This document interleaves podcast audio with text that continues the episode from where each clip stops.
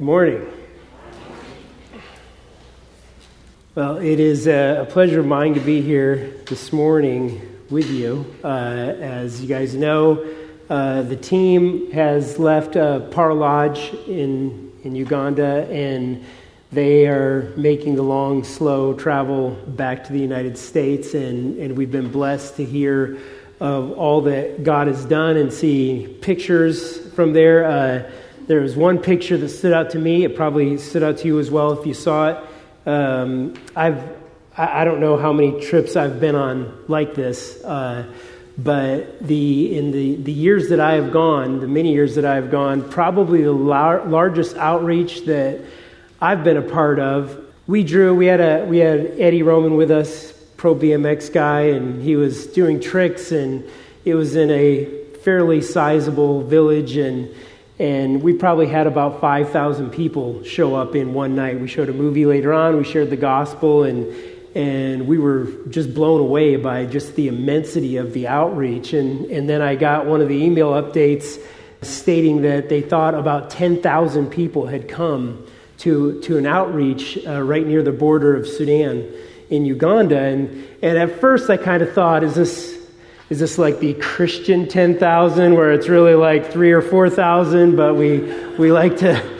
We like to bump the numbers up, and then there was a photo that you could click on, and you pull it up, and immediately you look at it, you're like, "Whoa, that's like 10,000 people." There's that is a lot of people, and and uh, what a what a blessing it is to know from you know from our small church that to to send a team uh, to um, back years ago, when we first started going to Mitigo, they, they called it the end of the earth. That nobody comes out here, and, and now in this area where there's a population of 98% Muslims, that we do an outreach where 10,000 people show up and hear the gospel multiple times. And uh, we got to do a pastor's conference there as well, and, and just so thankful for God at uh, all the fruit that He produced through that ministry and in the hearts of our team and in the hearts of the people in that area. So we just ask that you continue to pray for Pastor Kevin and the team as, as they make their way back home.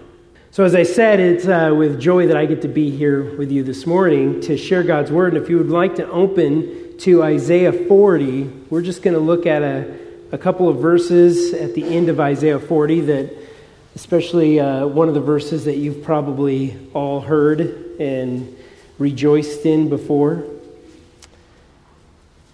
And since I only teach randomly, I get to pick whatever verses I want to teach from, and why not pick the good ones? Uh, that's right. That's how pastors think. Then people walk away and they're like, You did so good. That was so great. I'm like, Yeah, I know. I get to pick whatever I want. It's awesome. Anyway, in Isaiah 40 at verse 27, uh, we read, why do you say, O Jacob, and speak, O Israel, my way is hidden from the Lord, and my right is disregarded by my God? Have you not known? Have you not heard? The Lord is the everlasting God, the creator of the ends of the earth. He does not faint or grow weary, his understanding is unsearchable. He gives power to the faint. To him who has no might, he increases strength. Even the youths shall faint and be weary, and young men shall fall exhausted. But they who wait for the Lord shall renew their strength. They shall mount up with wings like eagles. They shall run and not be weary. They shall walk and not faint. I just realized I was reading from the ESV. Sorry. I uh, did not grab my King James version, New King James version, but if there's any difference in the words, and I think there are a couple, it's because I may be reading from a different translation. Um, anyway, let's let's pray and get started.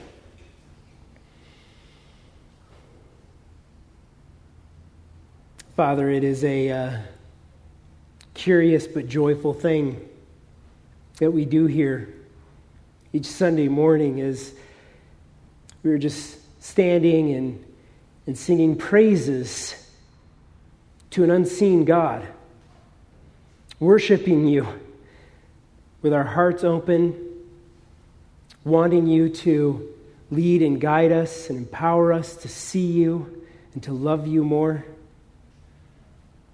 To the world, this may be curious, but to us, Lord, although we cannot see you with our eyes, with our eyes we, we know you with our minds and our hearts and our lives, for you walk closely with us. And you've done this by the power of the gospel, and we thank you this morning. We thank you for your love and your grace that shattered the barriers of sin, that healed the curse of sin, so that we might know your presence. And we ask, Father, would you make our vision clear now? Would you open our hearts even more to the glories of your gospel, to the beauty of your Son? That we might continue to lay down our lives for you moment by moment. We thank you for this time and we thank you for your word. We pray all this in Jesus' name.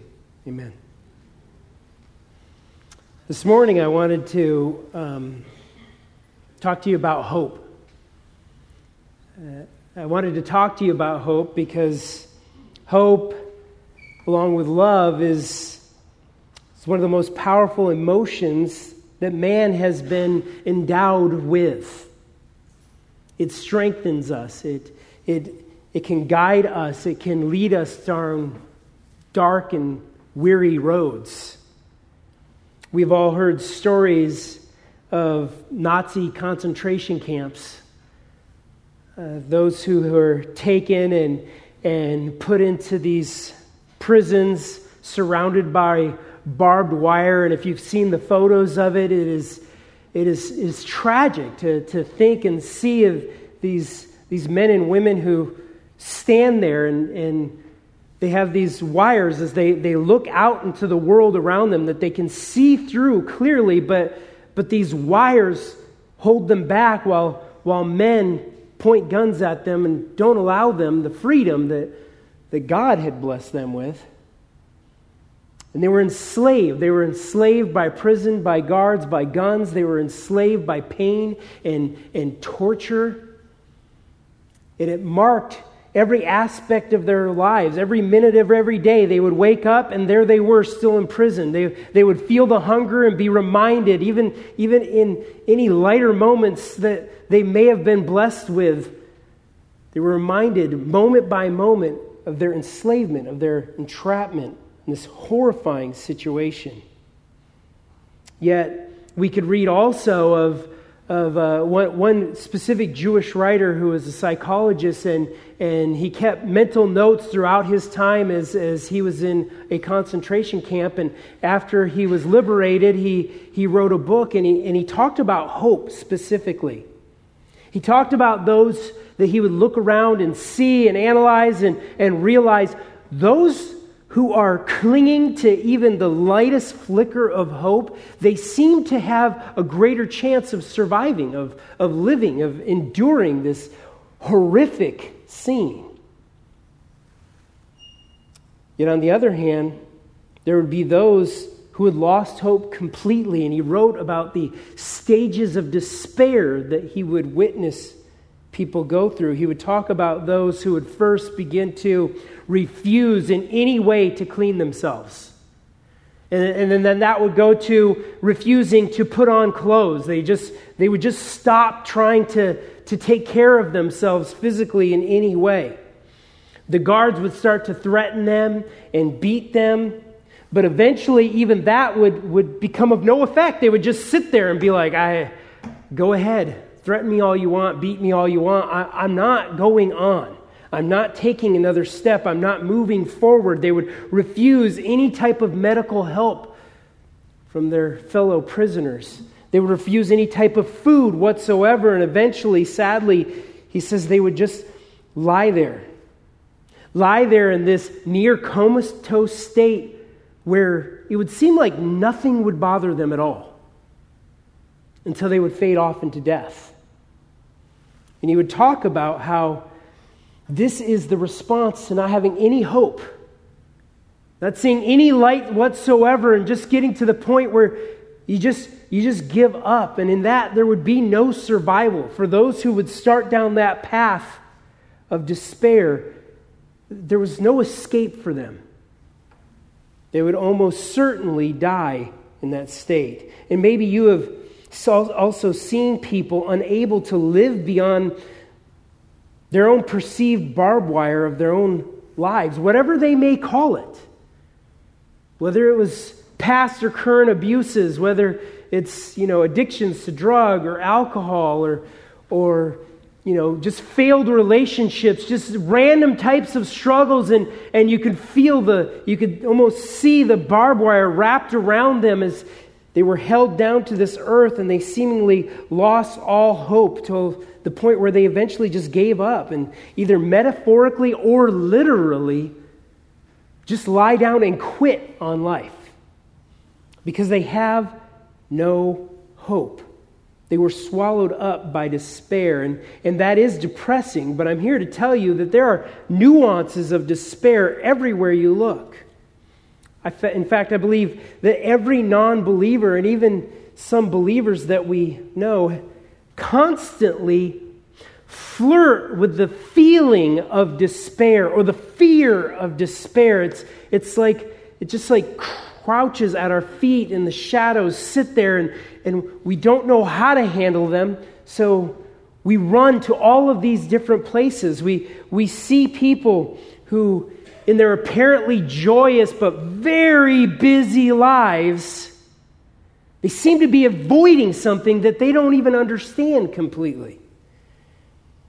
As children, they run around and try to make friends, as many friends as they can. They go to school and maybe they try to get good grades or become the best athletes that they can possibly be. And, and they get older and they want to get to the right college to hopefully make something of their lives and they want to find the right person to marry, to, to find some type of fulfillment. And then they look around and they're searching for the cars and the house and the kids that, that just paint that picture of fulfilled life. And they go on.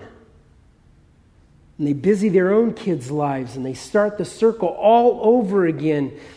And they just keep as busy as they possibly can, hiding themselves from the meaninglessness, life, and despair itself. Because it's always right there. And this is how Scripture talks.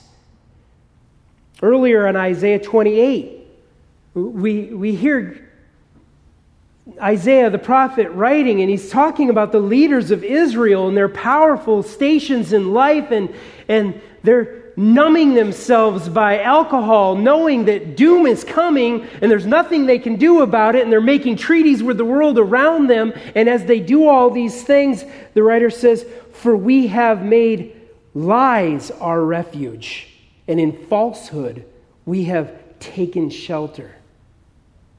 We've made the lies of this world our shelter. We, we've, we've built up all these barriers to try to protect ourselves from the one thing that we can't protect ourselves from, and we feel the scratches of despair at our feet almost constantly. Even the highest successes can't hide ourselves from it. I remember clearly Tom Brady after he won his first Super Bowl back in 2002 with the Patriots, and he's the Super Bowl MVP, and, and here he is. He had, he had gone from that horrible University of Michigan. I'm a Michigan State guy. He'd gone from there and, and, and he had gone into the NFL in his rookie year. He had, he had gone to the Super Bowl and he had reached the highest heights that he could dream of. He had won the Super Bowl, and, and shortly after that, he was being interviewed by 60 Minutes or 2020 or one of those things. And, and as he's being interviewed, the interviewer looks at him and says, and I'll never forget this, seeing this, the look on his face and how he responds. The, the interviewer says, So, specifically, so when you woke up the next morning, what did you think? Expecting one type of answer from this guy who was just riding as high as you can off from life. And he said, Well, it's funny. When I woke up the next morning, I looked up at the ceiling, and the first thing I thought was, Is that it? Is that all there is? That was his point. He'd gotten as far as he could go in life, and it still left him wanting. Can you imagine getting to the place where all the finances were taken care of? Everything that you've ever longed and yearned for has been handed to you that this world can offer you, and then looking up and going, wait a second, that's all? I've been working my entire life for this, and that's all I get? Just some brief moment of elation, followed by more emptiness? Despair is everywhere if we see it accurately.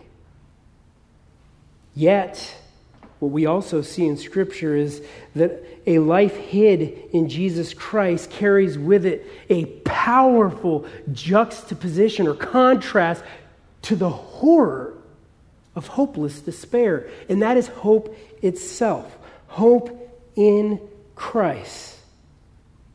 The world hides in treasures that can only fade away, but Christians have a treasure in Jesus Christ that can never be lost, that can never be taken away from us.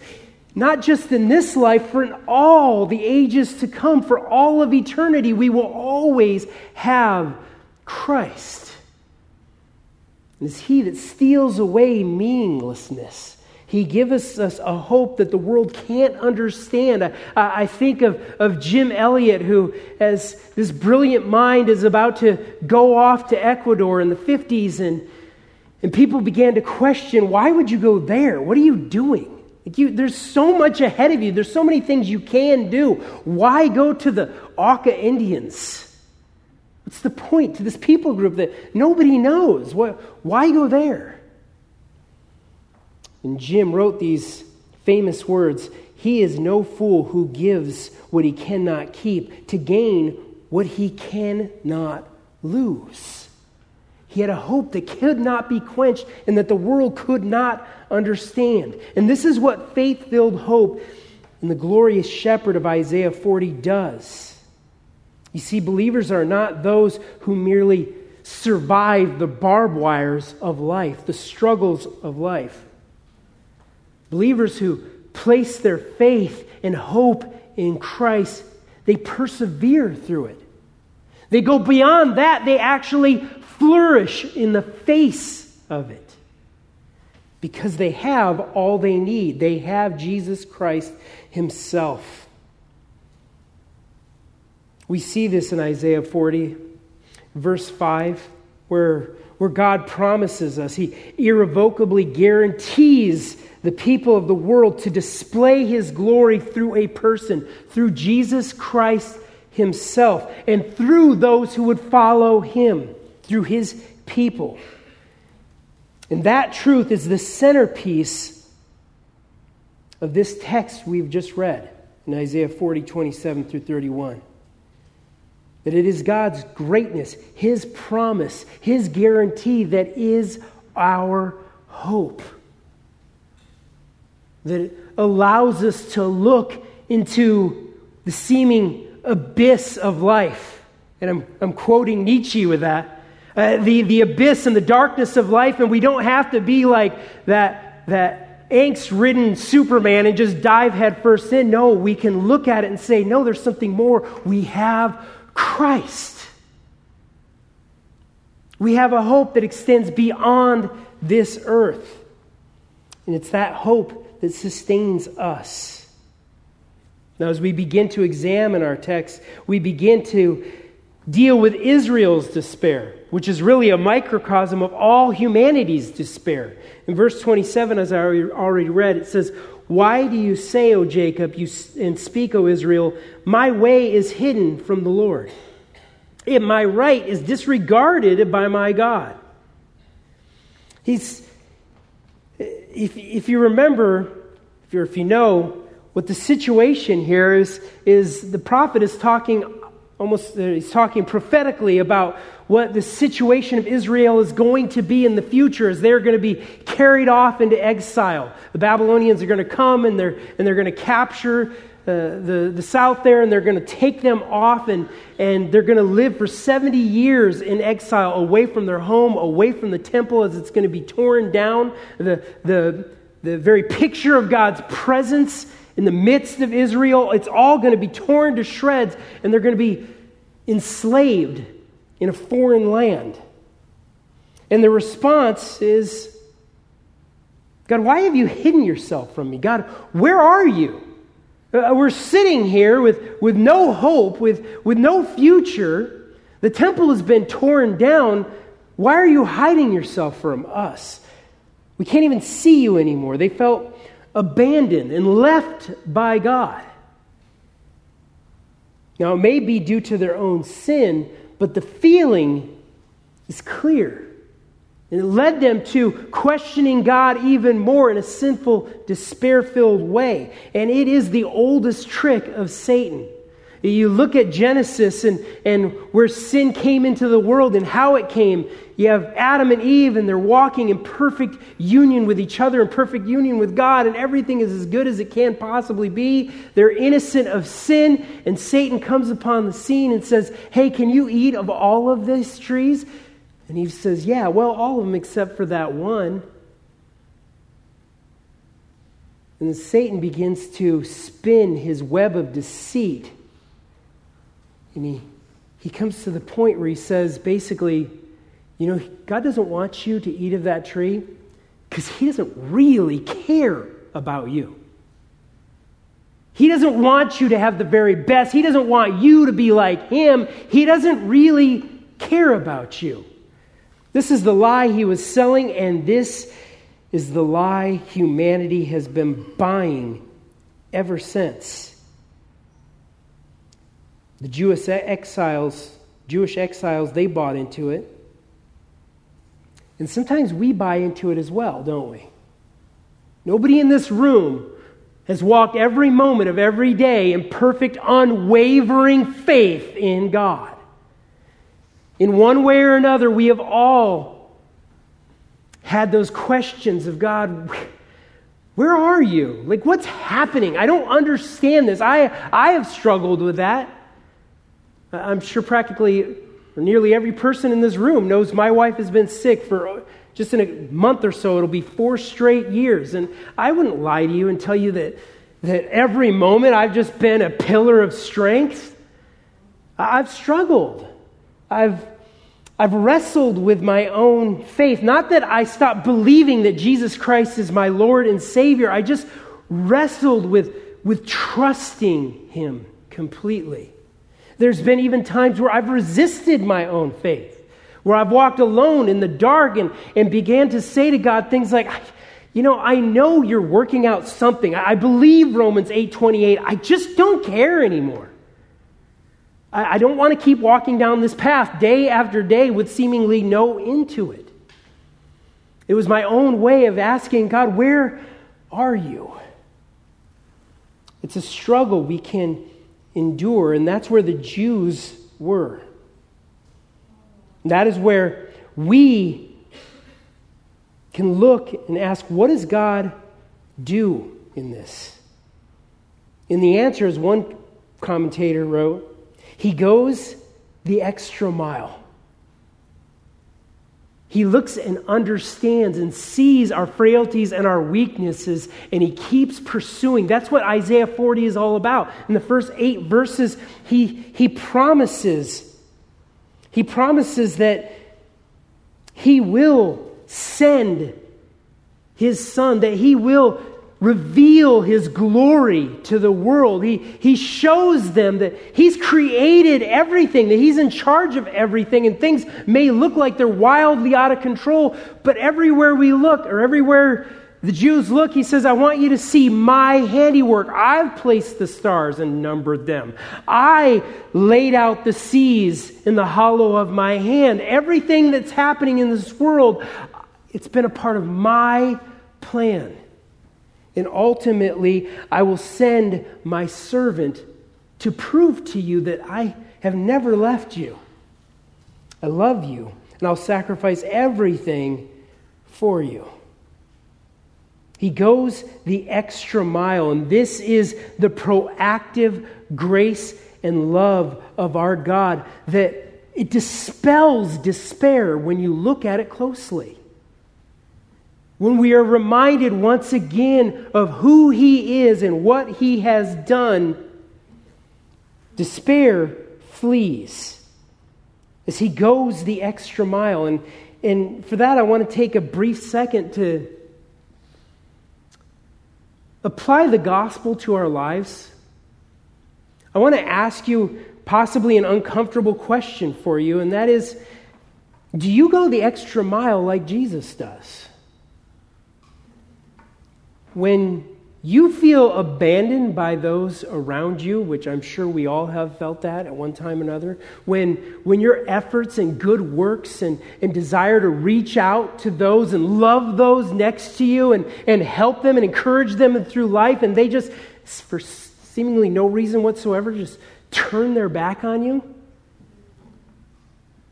Do you go the extra mile like Christ? Or do you fall back into self preservation? Well, if they don't care for me, I'm not going to care for them. I'm no doormat. Do we really follow the model of our God and go the extra mile for those around us? Do we love in the way that we have been loved? If not, let's find guidance and encouragement from what comes next. You see, our hope, our strength, our witness, everything that matters in our life hangs upon, as I said a second ago, who God is and what He does. You look at verse 28, and here's the response to their questioning of God, where are you? Verse 28 says, Have you not known? Have you not heard? The Lord is the everlasting God, the creator of the ends of the earth. He does not faint or grow weary, his understanding is unsearchable. What we have here in verse 28 is a reminder to us of who God is for those who are muddled in despair, maybe even now, as, as maybe you've never placed your faith in Jesus Christ, or maybe you have, and, and you're praying in your heart and your mind right now, God, I believe, help my unbelief. And God says, Remember who I am. He says four things here that really sum- summarizes all of Isaiah 40. He says, First, God is an everlasting God. He always has been, and He always will be. He knows the beginning from the end. He's standing outside of the timeline of your life and he sees everything. Every shadow of darkness that scratches at your feet, every doubt and fear that you have, He knows it all. And He has seen how it's developed and why you are the way you are and where you are going and how He is leading you. He is the everlasting God. He says, not only is He everlasting, He is the Creator. And as He has created everything, He owns everything. He owns every action and every interaction in this world, and He owns us. He looks upon us with care and compassion because we are His.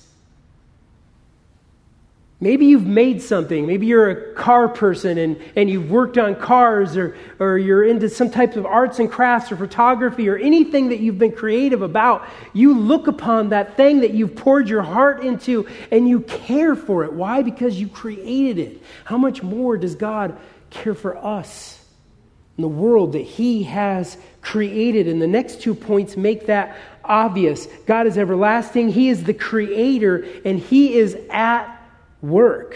I say that because the verse here, the fourth part, or the third part of the verse says, He does not faint or grow weary.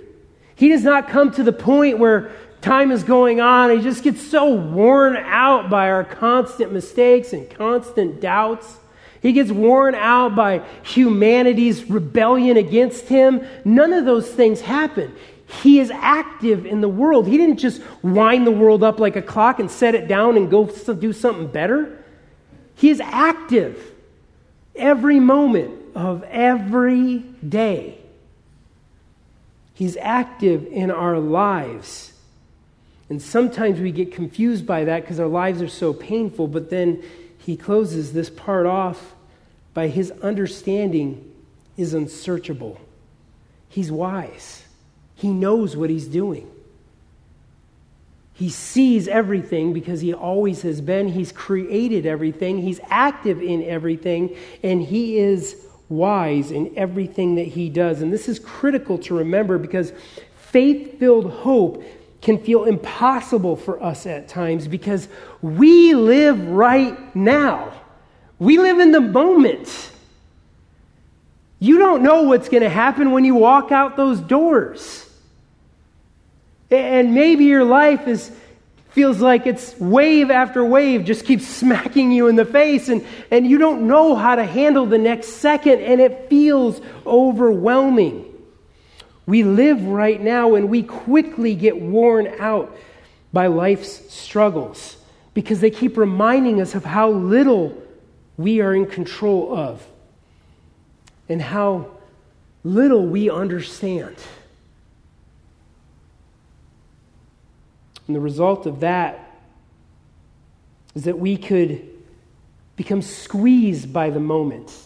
Carrie and I recently listened to a message from Joni Eareckson Tada, and she talked about how you could be squeezed by life. And as life squeezes you, you, you can, and, and struggle and, and despair seems to be closing in, you can go in a handful of directions, and, and one of them you can turn to Christ and the Holy Spirit imbibes you with strength and power that doesn't come from yourself, or, or you can quickly turn to sin. This is often what we do, right? When, when life keeps hitting us and hitting us as we are living in the moment and, and the pain of life starts to blind our eyes from who God is, and, and we look around and we're like, whatever is going to bring me relief right now, that is what I'm going to do. I know God is calling me in this direction, but that direction is hard. I'm going in this direction. Whatever makes life easier right now, I just need something right now. And we turn from God and we turn to the temporary solution of sin. That is exactly why Scripture regularly urges us to be slow to speak and slow to anger, to be patient, to wait upon Him. This type of faith filled hope is foundational for the Christian life. We must keep our eyes on Him and cling to Him if we are going to find any strength. See, because when we look at God, He has no struggle with these issues because He is not confined by time. As He told us, as we just read in, in verse 28. He controls every square inch of His creation. He always knows what He's doing. He as, as we tell our kids on a regular base, on a regular basis when we're laying them down at night, I always like to remind our kids that, that you're going to sleep right now, but remember, God never sleeps. He never sleeps. I'm going to turn off the lights and it's going to be dark here and you won't be able to see, but God will see you because He never lays down for a nap. He is always active, and He always knows what He's doing, and He alone is worthy of your trust. These are reminders that we always need. And I love this style of, of encouragement and comfort because it does remind me of how Carrie and I seek to comfort our kids. When they begin to lose faith in us, again, like in a microcosm, what do we do? Uh, we take our kids and we remind them as seven, eight, nine year olds. We remind them, I understand things better than you. It's okay. And, you know, they talk about my third grader going into fourth. She'll, she'll come home and she'll talk to me about something that's happening at school. And, you know, like maybe a tenth of the way through the story, I already know where it's going to go. I already know what's going to be said. I already know what it's going to look like. Not because I can see the future, although she'll stop sometimes when I stop her and I tell her what's about to happen, and she's like, How'd you know that? Did somebody tell you? No. I know because I was once in third grade. I, I, I, know what it looks like to struggle through life. I know what it's like to have somebody, somebody say something that hurts you and you respond and they respond and then people start to talk about it. And I know what it's like because I've been there. I've walked down that road. I don't know exactly what it's like, but I've been there. It's okay. You can trust me. When I encourage you, when I try to lead you, you can trust me because I've walked down this road before. And this is what God is doing. He's saying, Trust me because this is who I am. Wait upon me, place your hope in me because this is who I am. So, verse 28 tells us who God is, and then verse 29 reminds us of what he does. In verse 29, it says, He gives power to the faint, and to him who has no might, he increases strength. I love this because who he is is the all powerful one. He says, What do I do? I give my strength to you. This is what I do. God here is speaking to the weary and the weak. But to help us understand what he really means here, we need to ask the question is he talking just about physical strength? When we wait upon the Lord, does that mean now we're going to be, you know, Superman? We're going to jump around, we're going to fly, and we're going to, you know, run for 50 miles straight without taking a breather or getting a drink of water? Or is he talking about spiritual strength? Well, I think the answer to the question is kind of both. But I think the emphasis is on spiritual, as the spiritual strength guides us towards physical strength. Why do I say that? Well, you look at what God is doing. He gives supernatural spiritual strength to those who are going to continue to walk in exile. He's reminding them, This is who I am. Trust me because I know what I'm doing and I have a plan. Your situation may not change. In fact, you may die in your situation, but that doesn't change who I am and what I'm doing. Focus your eyes on me. And as the people then, as we now, as believers in Christ, as our vision gets taken off of this world, as we look past the temporary difficulties that we are faced with and we focus on Christ, we find spiritual strength that brings perseverance. It is who God is and what He does in our lives that secures perseverance, which, perseverance, which is realistically the final point here in Isaiah 40. If you look at verse 30, as all of that is our backdrop, he says, Even the youths shall faint and be weary and, the, and young men shall fall exhausted. But they who wait for the Lord shall renew their strength.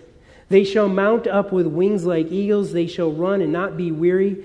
They shall walk and not faint. Much like throughout all of Isaiah's teachings, the prophet is blunt in proclaiming that man, at their very best, humanity at their peak of strength, where they're most youthful, when they're most filled with vitality and vigor, and, and they're ready to go and, and keep running and forward and pressing into the world around them, even at their greatest strengths. Isaiah says they are doomed to grow weary. They are doomed to fail at some point. And with each year that I get older and you get older, we look at that and we go, yep, that about sums me up. yeah, I, I'm, I'm right there. Full of strength and energy. And then another year goes by, and ah, man, I used to be able to make it on like three, four, five hours of sleep and keep going. I, I can't do that anymore. Just yesterday, I'm at the I'm at the grocery store and I'm going down and I'm looking at the aisles and I'm like, hmm, multivitamins that give you energy. I might need some of that. Let me, let me grab one of those and, and see if that helps me out because we all lose strength. We are all doomed to fall and fail. Scripture is repeating this to us over and over again. Those of you who are, trying to walk in your own strength, look at the Word of God and let it remind you. Even Adam and Eve, who were without sin, heeded the lies of Satan. They were tempted and they fell. They failed. We go on in other places. You, think of, you think of Noah. And, and here's a world that's just been judged by God. The world's just been flooded. You would think those people would walk off the boat and they would be like, I am not walking in that direction ever again. Did you see what God just did? Did you see all that he just did? You think they would run in fear to God and cling to him and be like, whatever you say, that's the direction I'm going in. No, Tower of Babel. We will be like God.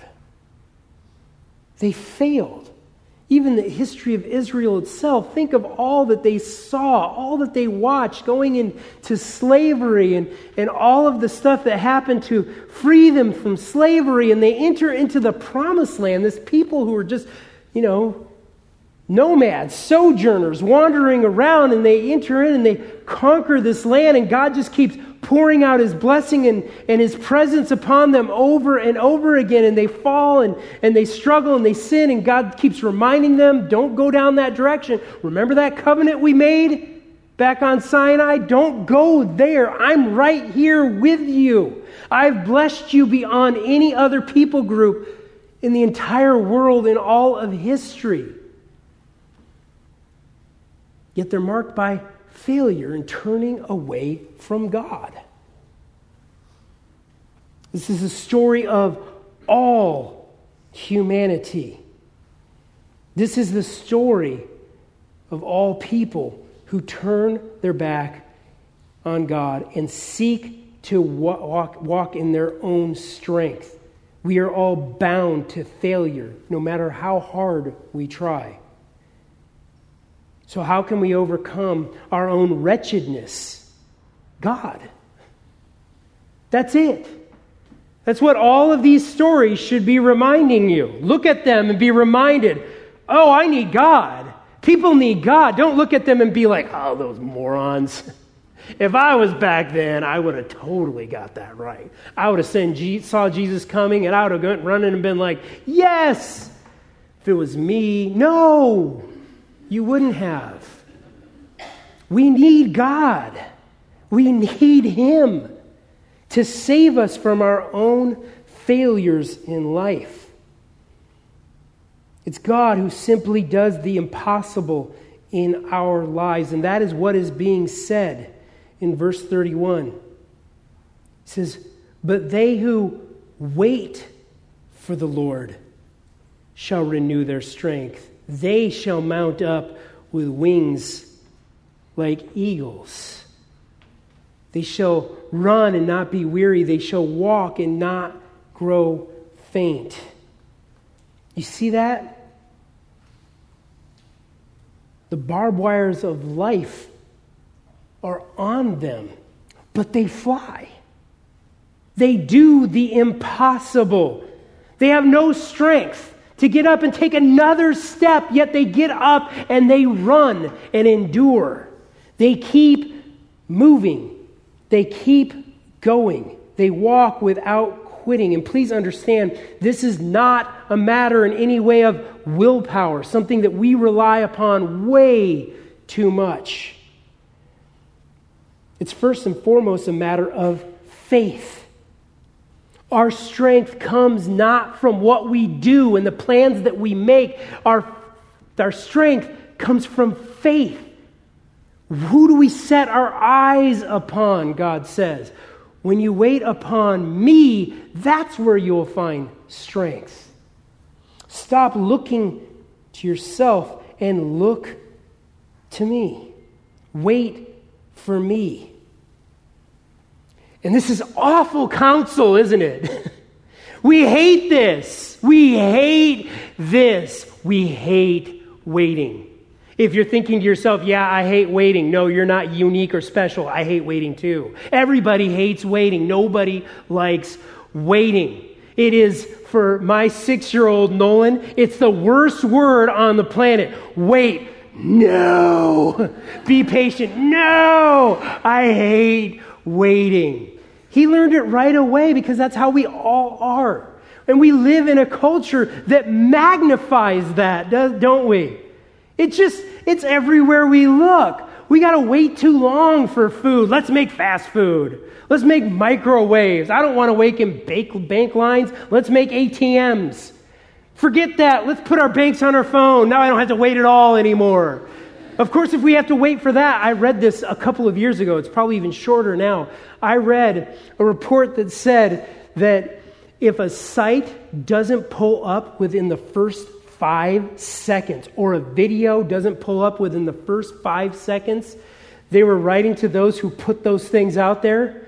Know that if your video or your site or whatever you're putting on the internet, if it doesn't pull up in five seconds, 90% of the people are already gone. Because I'm not waiting for six seconds. I've got stuff to do. I'll go to another website. I'll just do it right now. I want to know something. I don't have to look it up on a, in an encyclopedia anymore and take the time to scroll through, scroll through. I just type it in my phone. And you better believe I'm not going to read about that thing that I wanted to know about for more than maybe five or six minutes. Because then I'm just worn out. Because now, now it's like I start reading about, I'm a history guy, so I start reading about, I'm talking about myself when I say all these things. I start reading about, you know, some historical figure, and I get three or four minutes about uh, in it, and I read another name and what he did, and I'm like, well, I wonder what he did. I'm going to click on that. I'm going to start reading about him. Like 20 minutes goes by, I've learned almost nothing about 15 different people, and then I've just got to go. and I go on with life. That's our knowledge. I mean, you young people, I get to say that now, I'm 46. You young people, this is why we say things like their knowledge is a mile wide and an inch deep. Because we hate waiting. And here's God saying, Wait. I want you to wait, but I don't like waiting. Wait. You want to find supernatural strength?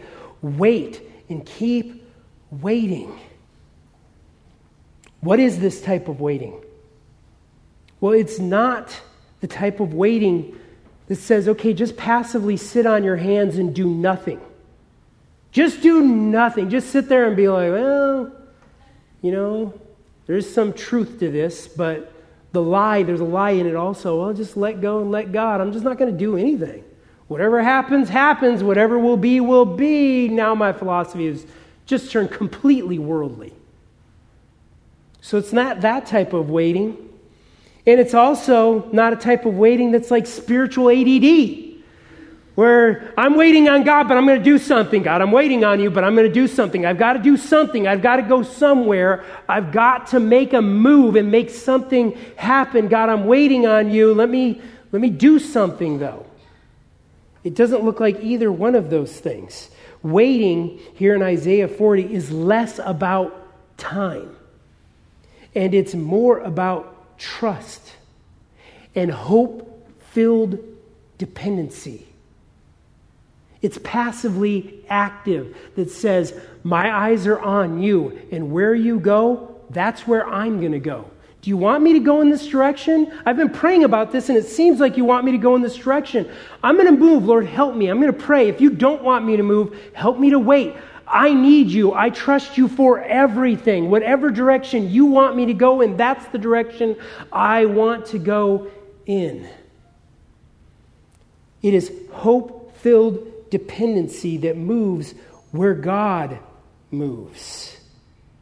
Which brings us back to my opening note, and that is man's greatest need hope. Hope. We must hope and trust that God is the everlasting creator who is actively at work in his world and he's working with omnipotent wisdom because he knows everything. Trust him. Waiting on God is a consistent, steady conviction that God will be glorified in my life. Therefore, I will obey. And I will go when He says go. And I will sit when He says sit. That's what waiting is. This is what he means when he says, But those who wait on the Lord will renew their strength. The definition of wait here is a trust that displays itself in hopeful obedience. I've been talking about hope all throughout this because if you had an NIV translation, they take the word wait here in the Hebrew and they translate it as hope itself because the word wait in the Hebrew is a combination of all of those things. We think wait and we think do nothing. But that's not what God is saying. He says, wait. And he's saying, look to me. Look to me. Keep looking to me. Trust me. Trust me. Follow me. That's what it is to wait upon the Lord. We see this in different parts of Scripture, and I'm already way late on time, so I'll just give you, just remind you of stories about Abraham. Here's Abraham. He's the picture of faith, and, and what does he do? He's, he's finally has this child that he's been waiting for for like 90 years, and God comes to him and he says, I've given you Isaac. Now go and take him and sacrifice him on a mountain. And Abraham waits, but what he waits upon the Lord, but what does his wait look like? He wakes up early the next morning and he goes because he's trusting God. He travels for three days and finally he gets to the mountain and he looks up to the couple of guys who are traveling with him. And he reveals his hopefulness because he says, You guys stay here. Me and the boy are going up there and we're going to worship, and we will come back. We will come back. And can you imagine the weight that Abraham would feel as Isaac's sitting there and he's like, Dad, I see the firewood, I see the knife. Where's the sacrifice? I don't even know how I'd get the words out that Abraham said God will provide. He's going to provide. Waiting is humble obedience to God. It is a picture of faith, it's a picture of saving faith. If you don't know, if you've never placed your faith, placed your faith in Jesus Christ, this is what it looks like. It's not saying, "Oh, I believe Jesus is real." It's not just simply saying that. It's saying, I trust Him with everything. Even when I don't understand the direction that He's calling me to, I'm going to wait on Him.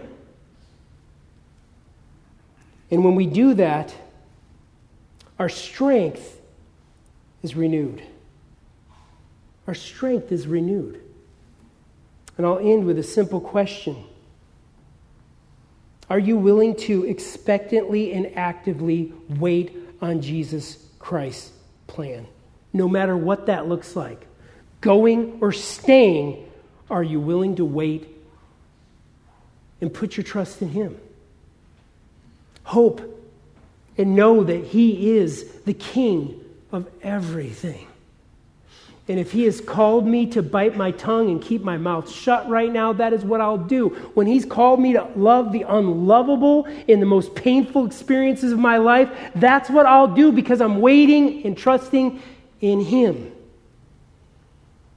Are you willing to make plans, but then have Him set the pace for those plans? Are you willing to submit your life wholly and fully to Him? Are you willing to submit all of your emotions and your pain and your suffering and your sorrows and all of your joys to Him and say, when it gets difficult and life is squeezing me, I can take the easy route, but I want Him. I trust Him. I'm going to keep pursuing Him. Are you willing to wait upon the Lord and remain obedient to His call? My only practical application for this this morning is let's end by confessing and trusting. Let's, let's confess in our hearts, God, I believe. Help my unbelief. I struggle. Uh, you know, life is squeezing me over here, and I'm looking for the easy way out, and, and that's sin. Help me to trust you more. Make me willing to trust you with everything. Give me the strength to run and not grow weary. That's what you've promised to do. Would you do it? Let's pray that together and see what God will do in our lives. Would you pray with me? Father, we are overwhelmed by your promises, Lord. We are overwhelmed by the truth of who you are. You are the uncreated creator of all things. You have always been and always will be. You have been present in every part of our lives, and you have never turned a blind eye. Blind eye. You have placed us at the center of your wise plan for our lives. And you have made it powerfully evident of your love for us by sending your son to die in our place.